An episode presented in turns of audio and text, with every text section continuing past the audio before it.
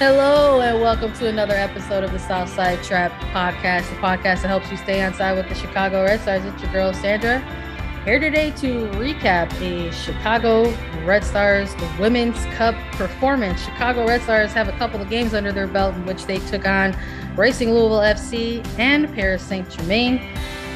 They drew one, they lost one. We're going to talk about it, and we're also going to preview this next coming match that they have against Kansas City NWSL. So there's a lot to get through. I'm joined today, as always, by my friend, homie, and colleague, Claire Watkins, aka the Scam Originator. Claire, how you doing today? I'm good. Yeah, I'm good. I'm ready to talk some Chicago Red Stars, man, because we're coming off of a little bit of a wild week where we got to see some real interesting NWSL play in general. There was a lot going on. There was the women's ICC. There was this inaugural Women's Cup that took place that the Chicago Red Stars participated in, that Racing Louisville hosted, that one of the fixtures, the only fixture, the game against Chicago and Louisville counted as an NWSL regular season match. And let's dive into that one because that's the game that they played first, and then they went ahead and took on Paris Saint-Germain. But they played out to a 1-1 draw against Racing Louisville FC. And just stepping back for a second, going back to our preview of this match a little bit, dipping back into like the written preview that I did for the patrons, we talked a little bit about this racing side and how maybe this was a game that even though it was this inaugural Women's Cup, that it was still an NWSL regular season game, and that this felt like a particular game that the Red Stars need to go in there and really get a win, and not just any type of result, but really kind of get those 3 points. And that this was a Louisville team that has kind of played some real specific kind of soccer, right? Some kind of real direct soccer that's kind of really perfect for them and some of their players to play in. And that some of them maybe had some stagnant moves in front of goal, but that also rang true for Chicago, who have gone a little bit cold themselves. So that this was possibly a really good time for Chicago to get back in the win column. And they ended up playing out this game to a 1-1 draw with a goal from Ebony Salmon and then Khalil Watt getting the equalizer in this match. Tough start to this game to have to concede that early. Nobody likes to be on the end of that type of highlight reel, and Danny Colaprico and Cassie Miller got put on highlights really early in about the 10th minute of this match when Ebony Sama kind of made them pay with a quick counter press and found the goal really, really early in this one. And then just to sort of see this team kind of come back and make this response and this push in the second half, just to sort of, you know, ultimately fall short and have to settle for a draw. Doesn't feel super great at this point in the season, Claire. Yeah, I mean, I think, you know, we were outlining this a little bit before we started, and the weird thing about it was trying to kind of separate out, because this is the Chicago Red Stars podcast, right? So we were just trying to separate out the sort of pomp and circumstance of the whole week, right? You know, there was Louisville's whole storyline and getting the European teams in, and that was all very cool. And, you know, I was there, and so I can speak a little bit to sort of like the atmosphere and stuff. But if you're looking at it just from a Chicago Red Stars perspective, not amazing, you know, it just wasn't great. And it's, and then even like within looking at the entire Chicago Red Stars week, you maybe have to look at it like half to half or game to game. And the second half of Chicago's game against Louisville was quite good from the Red Stars. Unfortunately, the first half of that game was very bad. And then the second game, you know, that was a very different circumstance from the first. So, you know, I think looking at the way the game started, you know, it's been well documented that Chicago's been dealing with a lot of injuries. And that is something that I know Sandra and I were very pragmatic and realistic in a way. And I think sometimes we do a disservice by not talking about the adversity of the team more because our expectations are so high that they'll be able to work through it. But, you know, you look at the injuries and the accumulation of those and the fact that, The team hasn't had Julie Ertz since the first 30 minutes of the first game of the regular season, or the fact that they haven't had Vanessa DiBernardo for a month now, or that Aaron Wright played this game hurt and Morgan Gautrat played this game hurt and a bunch of other players were being held together with tape, and they sort of found it within themselves to even be able to play. And then having gone down to be in Louisville to sort of see that atmosphere, it's a good atmosphere. Intimidating is too strong a word, because I'm not sure that's exactly how I would describe it, but you don't feel like the home team when you're there. They're very clear on who the home team is, and it's not you. And Chicago was coming off of some long travel. They had flown back from North Carolina.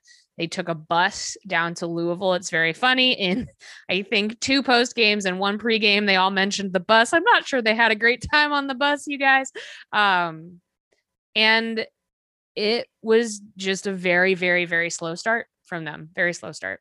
And it was not fun to watch, like, to be completely honest. The first half of that game was really rough. And this is maybe an overarching theme to this week. And again, I'm not like excited to frame it like this, but there were 4 teams participating in this tournament.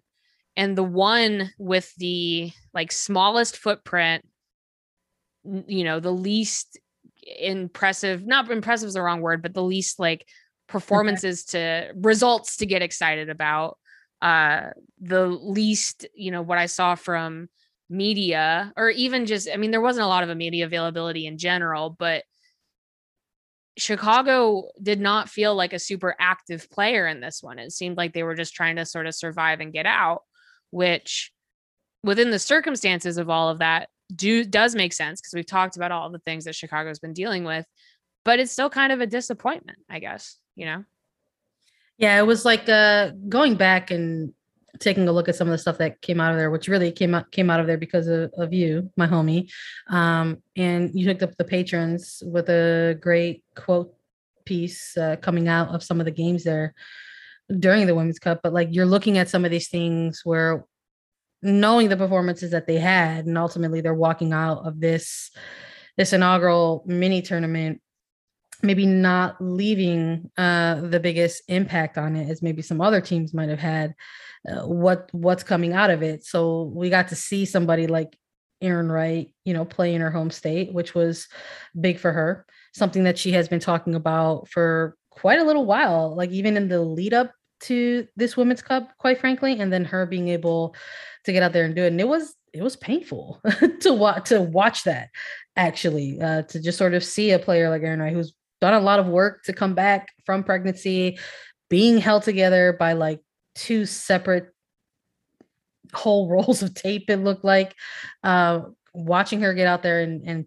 put out these performances. And then again, seeing somebody like Mal Pugh, quite frankly, continue to do what she's been doing, which is remain active in the final third, try to create opportunity, and just not really having a ton of support within that. It was just like a lot of layers of what we have been seeing on the regular from this Chicago team that ended up coming out with a pretty stale result, which was a draw against Louisville, and then ultimately a 1-0 loss against Paris Saint-Germain. And, you know, if people want to frame that and go back and look at that game and say like, oh, like they really started to bring it on at the end of that PSG game. And, you know, there's some good things, and, oh, look at them, like, hold their own against like a European side that's in preseason. That's fine if that's how you want to frame it that way and choose to look at it that way. Another way, another fair way to look at it, is that this team now has 4 games under their belt in which they've scored 1 goal And that's also, I think, a very fair way to frame something. It's something that they want to look at. And I think that's just sort of where we're at right now, coming out of this Women's Cup, as we sort of look ahead a little bit, and we will get into Kansas City a little more specifically. But I think we're at a point in the season here where this is the episode where we're talking about these kind of things, because we're really in this home stretch. We're in the final third of this season. So what does Chicago take out of this particular event that motivates them or re-energizes them or puts them on a trajectory to have better performances moving forward in this final third of the season? Like, what is it? I will say that if there's one big bright spot, you know, and we'll see what this turns into. The player I've been most impressed with over the last three games is Katie Johnson. She has moved into a new position as kind of this playmaking false 9-10 sort of a player in the place of Vanessa DiBernardo.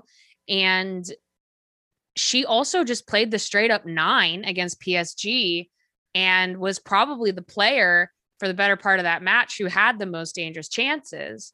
So I think that was positive. You know, and it, again, just even speaks to some of the weirdness of this season. I thought when Zoe Gorowski came on against PSG, she did pretty well. I was like, hey, Zoe, haven't seen you in a while. How's it going? You know, okay.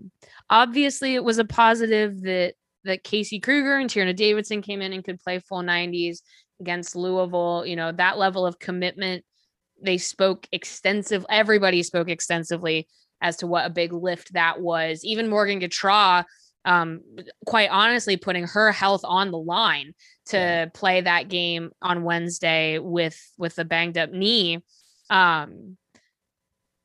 All of those things are, I think, I don't know if I want to go so far as to call them good, but they are perhaps necessary. And so I think that is the kind of thing where maybe when we focus in on the second half of this game against Louisville, we can say they were much improved.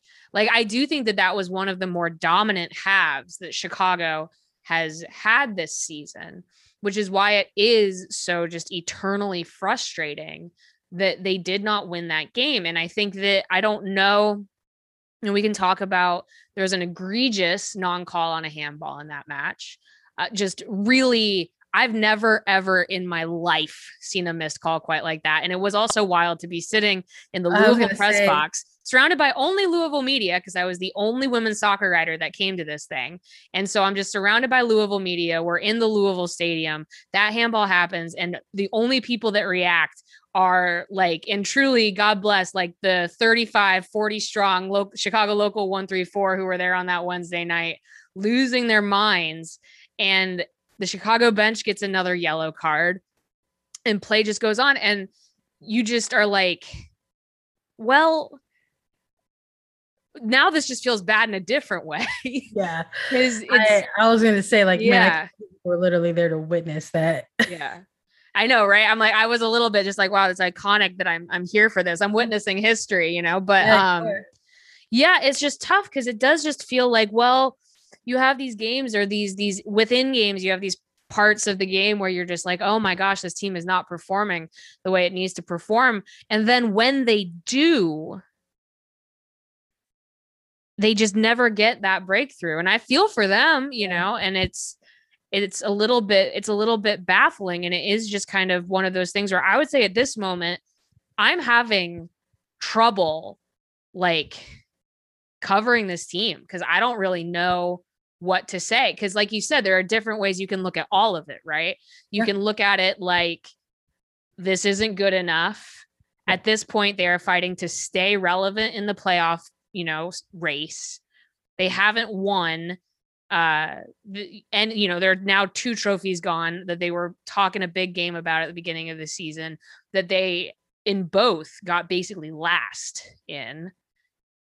And you can just kind of like throw your hands in the air and be like, I don't know what we're supposed to do with this. Yeah. Or, you know, you can look at it and be like, this is a slow burn. They want to be peaking at the right time. We've seen positives in individual play.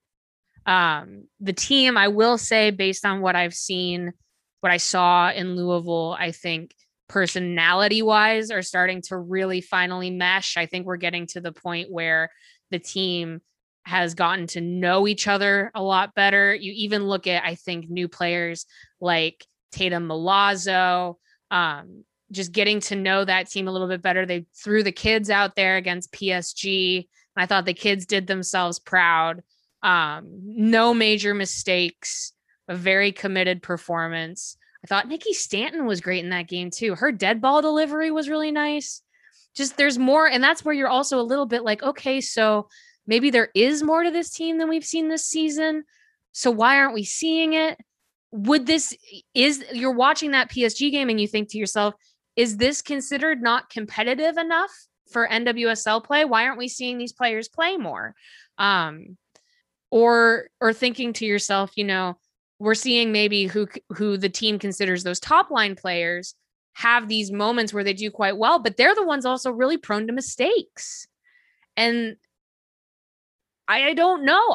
Or, the flip side is that this is possibly the unluckiest season in Chicago Red Stars history when you look at injuries and just statistically not getting those breakthroughs, or whether it's officiating or whatever. And I think, unfortunately, like all of those things are true, but we're not seeing an arc yet. And what you were saying, Sandra, before we started, is the issue is that they're running out of time, right?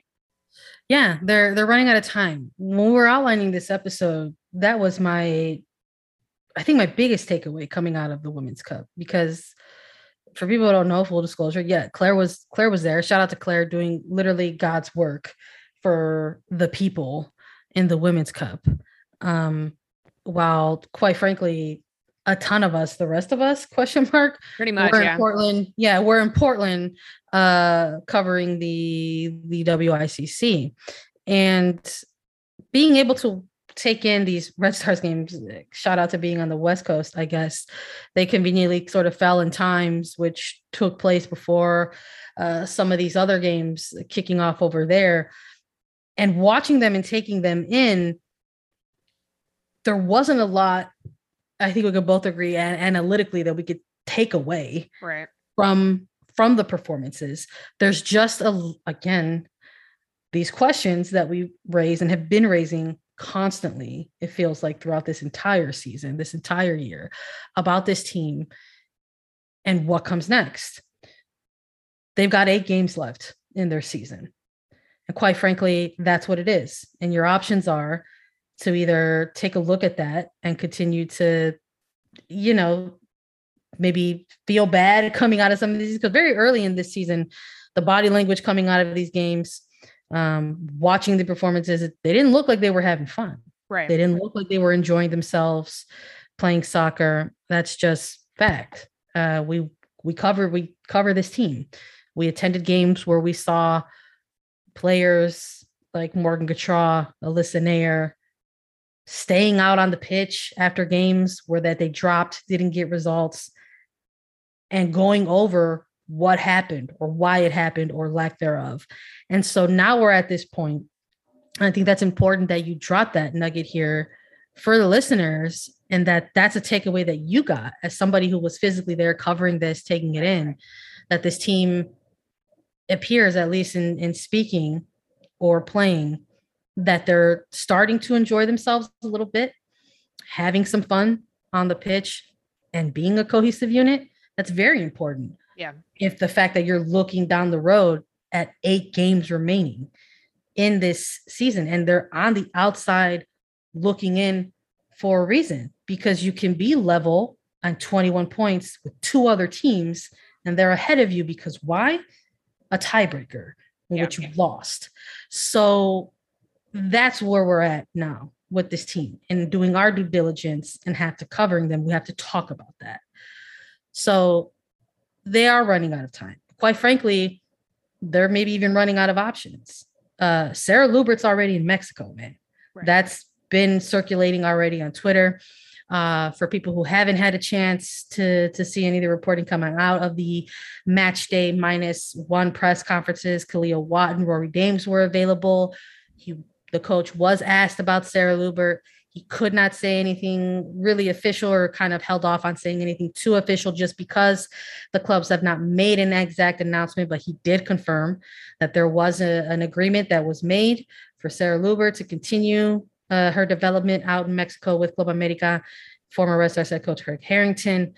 So she is currently out there. And quite frankly, there are a ton of substantial rumors circulating around Katie Johnson. And while I can laugh those off, because we've always laughed those off in the past, because quite frankly, Katie Johnson has been tied to Liga MX Femenil since they've been founded. For a long time, yeah. So she was playing with the former Sky Blue FC. Yeah. So, I mean, that's why we kind of laugh about it and chuckle about it. But that's not to make to say that that's any less true, or that those rumors are any less valid. And if anything, if you're looking at this particular player and, you know, the 2020 that took place for all of, you know, NWSL, and now this regular season taking place where at times you're either the third and or possibly fourth option coming off of the bench, why would you not, you know, take a look at those options, right? Yeah. And not think that some of that stuff isn't valid. Is that disappointing considering what we saw coming out of this particular tournament, especially, you know, Claire mentioning that that was a player who really stood out over these last two games? Yeah, of course it is. But you can't really fault a player for looking for opportunities when they aren't getting them in a certain spot. So it's unfortunate that these scenarios where we're at, that this team is A, running out of time, and B, apparently running out of options. When we're talking about the last 3 or 4 games, they've got one goal scored between them. And it sucks that soccer is this beautiful game, that we look at what happens on this pitch, that we're paying attention to what happens on the ball, off the ball, on the sidelines, and on the set piece, but you don't win your games in that way. Unfortunately, you win them by scoring the goals. And I don't know what's going to happen with this team moving forward, but what I do know is transition time is that they have a game and an opportunity in front of them this weekend. So they are playing, it's preview time, Kansas City NWSL. They're back at home. They've got a little bit of rest under them. They don't have to worry about a quick turnaround or traveling on a bus.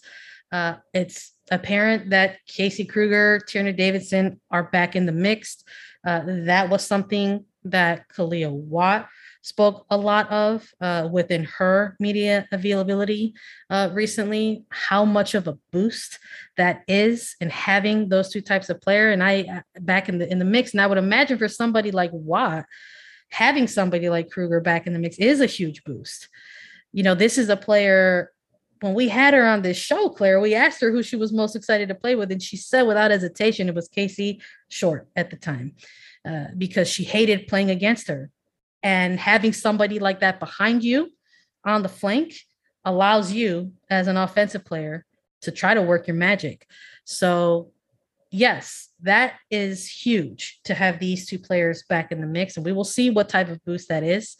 But it is absolutely not unfair in any way, shape, or form. I don't care if they won a couple of games at home to look at the last place team in the league and say, you need to beat this team. Yeah. You need to win this game. Like win, no ties. Yeah. Like this is the whole thing, which is, and I think, you know, sorry guys, like this is a little bit of a bubbling over of a lot of feelings. And like I said, I wish that we could, I think that where Sandra and I are at is that we're having some trouble just being tasked with coming on this podcast every week and just like searching for positives. So we're just like talking about it, but right. They need to win the game.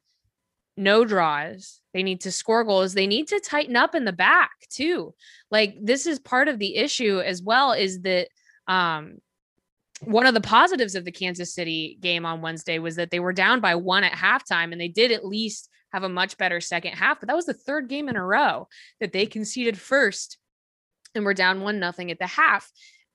Against the run of play, within the run of play, whatever, they have these mistakes that they are prone to in the back. And then I think the other thing, you know, the other piece of news that came out over this week is that everyone saw that Julie Ertz is not back with the team, and they don't know when she is going to be back with the team. Yeah. So a cool thing, if you like updates and injury updates on cool things like that, I mean, Rory Dames, again, another thing that he slightly touched on in the media availability earlier was just an update in the fact that it's confirmed that it was a hamstring injury that Julie Ertz is currently dealing with, a hamstring injury and a lower back issue that he referred to that as the report that they were given from U.S. Soccer. Right. And that they will get another update next week. So perception is that clearly it's week to week. Right. And I guess we'll just see what happens from there.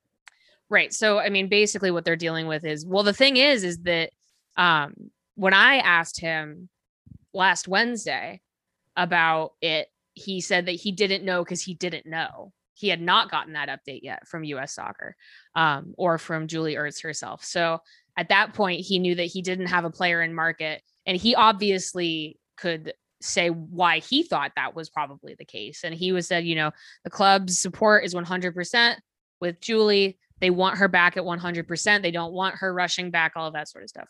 And then he did get that update from U.S. Soccer, which specified that probably what happened is because she never probably properly got to rehab that knee. What happens when you are even subconsciously favoring something or playing with a certain amount of rigidity or timidness is you start to overload other muscle groups. And so basically Julie Ertz has had lower back problems for, you know, those come and go for her, but they come and go when she's hurt. And so when she is favoring something, she is prone to overstraining her lower back. And it seems in this instance, also a hamstring. Those kinds of issues are kind of finicky and chronic. And I don't know when Chicago is getting her back, which again, It's in the grand scheme of things, it's wild that they're probably going to go through pretty much all of this season without Ertz. But, I guess they got to be ready for that. And I think they would say that they are. Yeah. You know, again, it goes back to like, we're chatting a little bit. And what I was finally bringing up on the pod was that the options and the time, right? That's where they're at right now. Yeah. Julie Ertz may or may not be a factor this season. Yeah. That's facts. We'll find out. And that's not too hard to believe, again, considering that there's only 8 matches left. But again, another way to frame that, if you want to frame that this way, is that the team, quite frankly, is conditioned to this point this year specifically to navigate this season without her. And that's something that their coach has kind of praised them for a little bit this season, sort of having to really dig deep within themselves and kind of hold themselves accountable in terms of that lack of leadership on the pitch, quite frankly. So I think if they're in that mindset already, that they might just stay there moving forward. At the very least, they're going to stay there in this match coming up against Kansas City, which let's talk about Kansas City a little bit, because this is the next opponent coming off of a win. It's a team, they now have 2 wins when they play at home. So we'll see how they do on the road. They have Adriana French as a newly acquired goalkeeper in net, somebody who's really good at stopping a lot of shots. And Kristen Hamilton and Haley Mace, 2 players that they acquired in a midseason trade with North Carolina, are looking like they themselves have finally become a little bit acclimated with this Kansas City side. So these are all players who can obviously have some type of impact in a game. I just don't know what type of impact they could have against this Chicago side. Because at our time of recording this, you know, we're not too sure what Chicago's injury report is going to look like ahead of Saturday's game, kind of coming off of that really compact week that they are coming off of. You know, is somebody like Morgan Gautrat going to be available? Is Vanessa DiBernardo still going through her protocol, which on some of these injury updates that Rory was giving in the match day availability mentioned that Vanessa DiBernardo is still currently going through the concussion protocol, because that is what it is. You're just supposed to, you want to talk about something that's week to week. That's one of those things. So we will see. And these are players who are huge for the team in terms of what they do on the pitch and how they decide to play. So I think it's how they play against Kansas City is really going to depend on who they have available and how fit they are, quite frankly. Yeah. Can I ask you a question? And I don't know if you have an answer to this. I'm like, sure. So 8 games left, right?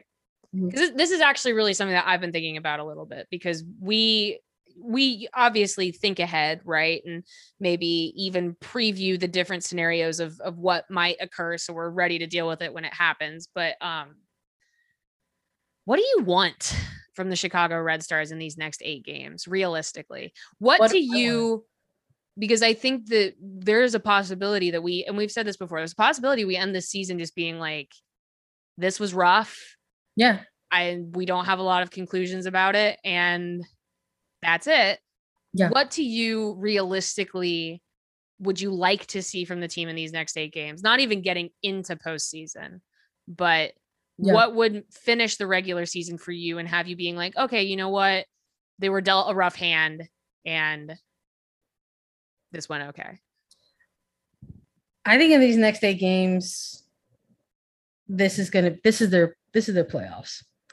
These next 8 games are their playoffs. This is their playoff push. We have very rarely ever in our time of covering this team have ever had to cover this team with some type of weirdo underdog narrative. And I don't think we're going to start that now. But this team has 8 games, and what they have to do now is look at that as an opportunity to actually have those statement games, because we haven't had that from the Chicago team. And that's insane to think about, especially coming off of some of the more recent soccer that they've played in recent seasons, that there's 8 games remaining in a 24-game season. And the 2021 Chicago Red Stars have yet to really have a statement kind of game. So first thing I want to see is a statement game happen from this team.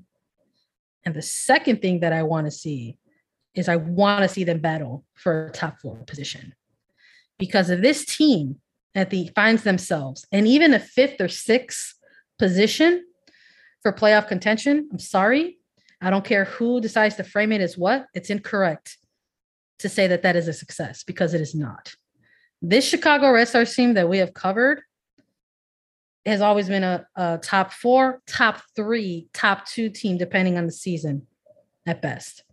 So if you're going into riding the playoffs on some questionable soccer at 5 or 6, that's not a successful season, I don't think. I think that's a lucky season. I think that's fortunate. I think that that's sort of manifesting some things out of nothing. And while that's fortunate and something to hang your hat on at the end, it's not the culture it's not representative of the culture that you have claimed to build.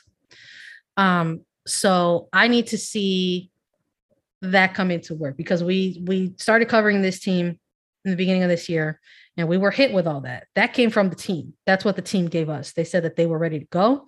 They believed that they were the deepest team in this league compared to anybody else, that they were going to compete for every single trophy out there. And none of that has happened this year. So with these 8 games remaining, you got to show something. I don't think at this point, I think it's going to take a miracle for something like a Shield to happen, because Portland is just doing what they're doing. And quite frankly, North Carolina is just getting stronger as the season goes on. But there is a shot at a championship, something that has eluded this club for many, many, many years. So the first step in getting that is to start playing some cohesive soccer. And I think the first step in doing that is having a statement game. And if you can't have a statement game against the bottom ranked team in the league, I'm not too sure where you get it from next. They also need to maybe circle some of these games that are coming up against teams where there are tiebreakers on the line. And if you're not going to have your statement game against this Kansas City team, you need to have it against somebody like a Gotham, or you got to have it against somebody like an Orlando. I also need to see that from this team. But we're not going to know till if or when it happens. But those are things I would like to see come out from this team moving forward. Yeah, I mean, I think I agree with you. I think like the thing that I was thinking while you were talking is just, and this goes back to some of the stuff that Rory was saying after that Wednesday game, which, and he said it just like directly to the fans, you know, he was saying, thank you. Cause you know, I traveled, you know, I stayed with some Chicago fans. The away support in Louisville was great. And it was great for them to have the opportunity to do that because it is a team that's a little bit closer than like a plane ride away, which is really nice. We haven't had that for a long time. But he was very strong in his statement of like, stick. I think he literally said, stick with us. Yeah. He said, we know where we're going. Yeah. We're going to get there. And that has been his messaging since like game one of the Challenge Cup. But the issue with that is that, like you talk about the statement wins, we have, I will say for me, and you know, I'm not, you know, it's not up to, I'm not the judge. Right. Yeah. But, I have not seen a game this season where I thought to myself, yes, this system is working consistently.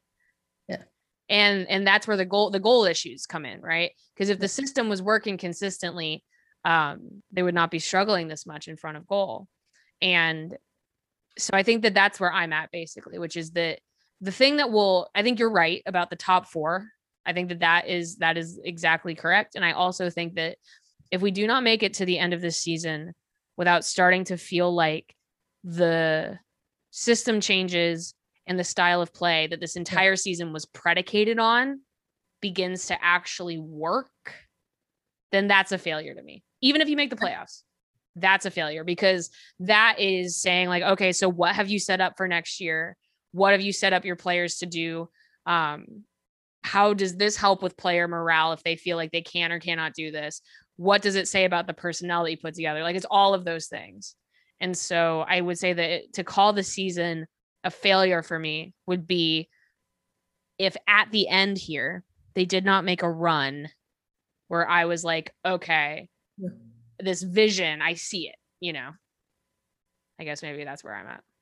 No, I'm with you on that too. I mean, you made moves over the last two seasons specifically for a player like Watt, for a player like Pugh. They're here. The season is unfolding the way that it is. What is the system for them to succeed in? So I don't think that that's unfair to present at all. And I think you're 100% correct with that too. I think it goes all together with what we've been talking about. It's a great question that you posed. I'm glad we both got to speak on it a little bit, but it's just facts, honestly. But it starts with the next game in front of you, right? Yep. And that's going to be this Kansas City side. I guess, you know, Claire, who's it going to be? Who's got to have the statement game in this one? I would like to see a very assured performance by Tierna Davidson in this one, I think. I think that one of the things that Chicago has always leaned on is a very rock solid defense, right? That's no surprise to anybody. And that was the basis of that finish that they had in 2019, was really figuring the defense out. And I think that Tierna Davidson has been good in certain games this season. And I think that she's grown a lot and has been given, you look at like 2019 to 2021, the responsibility that's been placed on her is like 150% higher. And I think that she's done a nice job in the context of that. But she's also been on the field when Chicago has given up some of those not so great goals. And so I think that Kansas City's a quick trigger transition team. That's their whole deal. They've got some players who will run at you. They are not very wide. They don't rely on width quite so much. So you need that central defense to be very sturdy. And so I'm just going to say, yeah, I think that the player that I need to own that part of the field is Tierna Davidson. Cause I know that she can, but she's still quite young. And I think that she has been thrown into a lot of positions that have not always set her up to feel calm and secure. but you got to fake it till you make it, you know? So that's what I would like to see, I think. I'm in agreement with you there. I think a confident games that go confidently for Tierna Davidson tend to be really good games in general. So I'm there for you. I don't think it's this game is the welcome back Olympians game. So it's going to be the Olympians that we have our eye on. So on the other side of that, I'm going to say it's going to be Casey Krueger for me. If Kealia Watt is thrilled to have somebody like her back, so am I. I don't know which side they're going to line her up or how exactly they're, you know, they want to utilize her. But we're talking about a goal scoring guard, and Casey Short for some reason has sometimes been the one to sort of make that happen for this team when the odds are looking real, real slim. So I'm going to say that for me, it's going to be Casey Krueger. So we're going to be keeping an eye on both the defenders. And you know what? Even if they aren't making that long connecting pass or getting that assist or getting that goal, their presence probably just going to boost up the team either way. And we might hopefully see that reflects through whoever the 11 is going to be on the pitch. Yeah. And the other thing is, I just think that this is more general, but I think that they need to, in general, I think they need to start prioritizing. You know, we've criticized them in the past for prioritizing the early push too much, but I think they just got to get ahead of a game at some point. They keep playing these games at a deficit. And yeah. I think that that is also just really, it's hard. It's just really hard to play every single game at a deficit. And that's also where you talk about the million different angles you can look at it for, like, again, that the Louisville game where they did fight back. They had a great performance in that second half. And if they're not at a deficit, when they start playing that way, they win that game and they win it comfortably. But that's what I want. I think probably more than just individual performances, what I want is I do not want to watch the first half of this game and just go like, well, back at it. Yeah, exactly. Back at it again, you know? I know how this ends. Yeah, like, right, exactly. Yeah, it's happened a few times, right, for us this year when we've covered the team, whether they've been on the road or at home. But we'll see. Good vibes only. Shout out to Red Star supporters group Blackfire. They're going to be out there hosting a tailgate event. So you already know that the good vibes are going to be there. And honestly, I think having that happen is going to help as well. I mean, good things happen when Black Fires come through. So attend the tailgate if everybody has time. Some other bit of Red Stars news actually that I'd like to touch on a little bit before we kind of close out. Yeah. Announced that they're going to be doing a Spanish broadcast coming up very soon when they take on Portland Thorns. I believe it's on September 25th. And that match is also going to be their first ever Hispanic Heritage Night. So it's great to finally see it come to life. Long time ago when NWSL broadcasts looked a little different, like on YouTube different, there were ways to get Spanish language broadcasts on YouTube. And obviously things have changed as the league has grown a bit more and broadcast rights have changed from different distributors over the years, and that hasn't really come into play. So it's going to be exciting to have a game that is going to be available in a Spanish language broadcast. Those are always a lot of fun. And who knows, maybe Katie Johnson will or will not be around for the team to actually celebrate that. I'm personally just happy that it's finally happening. It is, I'm not going to sugarcoat it. It is the bit of a bummer that it almost sort of seems a little bit ill-timed, almost a little bit too little too late, as this is a team that has had Mexican internationals in some way, shape, or form since 2018 and have had prior events that have celebrated their internationals in the past, whether they be Australian or Japanese. So disappointed in that aspect, but happy that it's here finally. I'm excited to see what else comes out of it because it's new. It was obviously something in development because it was not a theme night that was initially announced at the start of the season. So I'm excited to see what's going to come into play centered around this. So if you're all able to have access to that locally, tell me how it sounds, because we're probably going to actually be at the game covering it. We might not be able to hear it, but it'd be cool to know how it goes. Folks, I'm going to leave you with that. if you've enjoyed what you hear from us on all our episodes, in particular today, I just want to let you know that there's a number of ways that you can continue to support us in our work. The best way is to do that via our Patreon. So go ahead and visit Southside Trap Patreon. You can find a tier, and starting at $2 all the way to $25, go ahead and find a subscription that works for you. There's all kinds of different perks. If supporting financially is just not something that you're capable of doing right now at the moment, we understand things are hard all over. I just want to let you know that there's a ton of other ways to continue your support. One of those ways is by following us on all social media channels. You can find us on places like Twitter or Instagram at Southside Trap Pod with one letter P. You can also find us on streaming services like Anchor, Spotify, iTunes. So go ahead and find us, leave us a like, a rating, a review.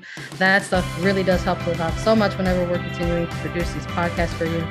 So everyone, continue to stay safe, wear your mask, get vaccinated when asked. Go ahead and support Black players and Black life. Please continue to stay with us as we also navigate this final stretch of 8 games.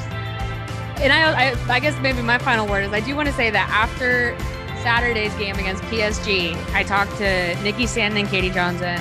And we were talking about the game, talking about the scoring, all of that sort of stuff. And Nikki Stanton said, I don't know, I think we're going to start scoring a lot of goals soon. So, you know what? That's my final word on that. Nikki Stanton says it's coming. So if she believes, why shouldn't we believe? Let's keep the good vibes going. 8 games, the playoffs are here, y'all. Let's get it going. We'll be back with you all next week. Stay with the Red Stars and stay with us. We got your back.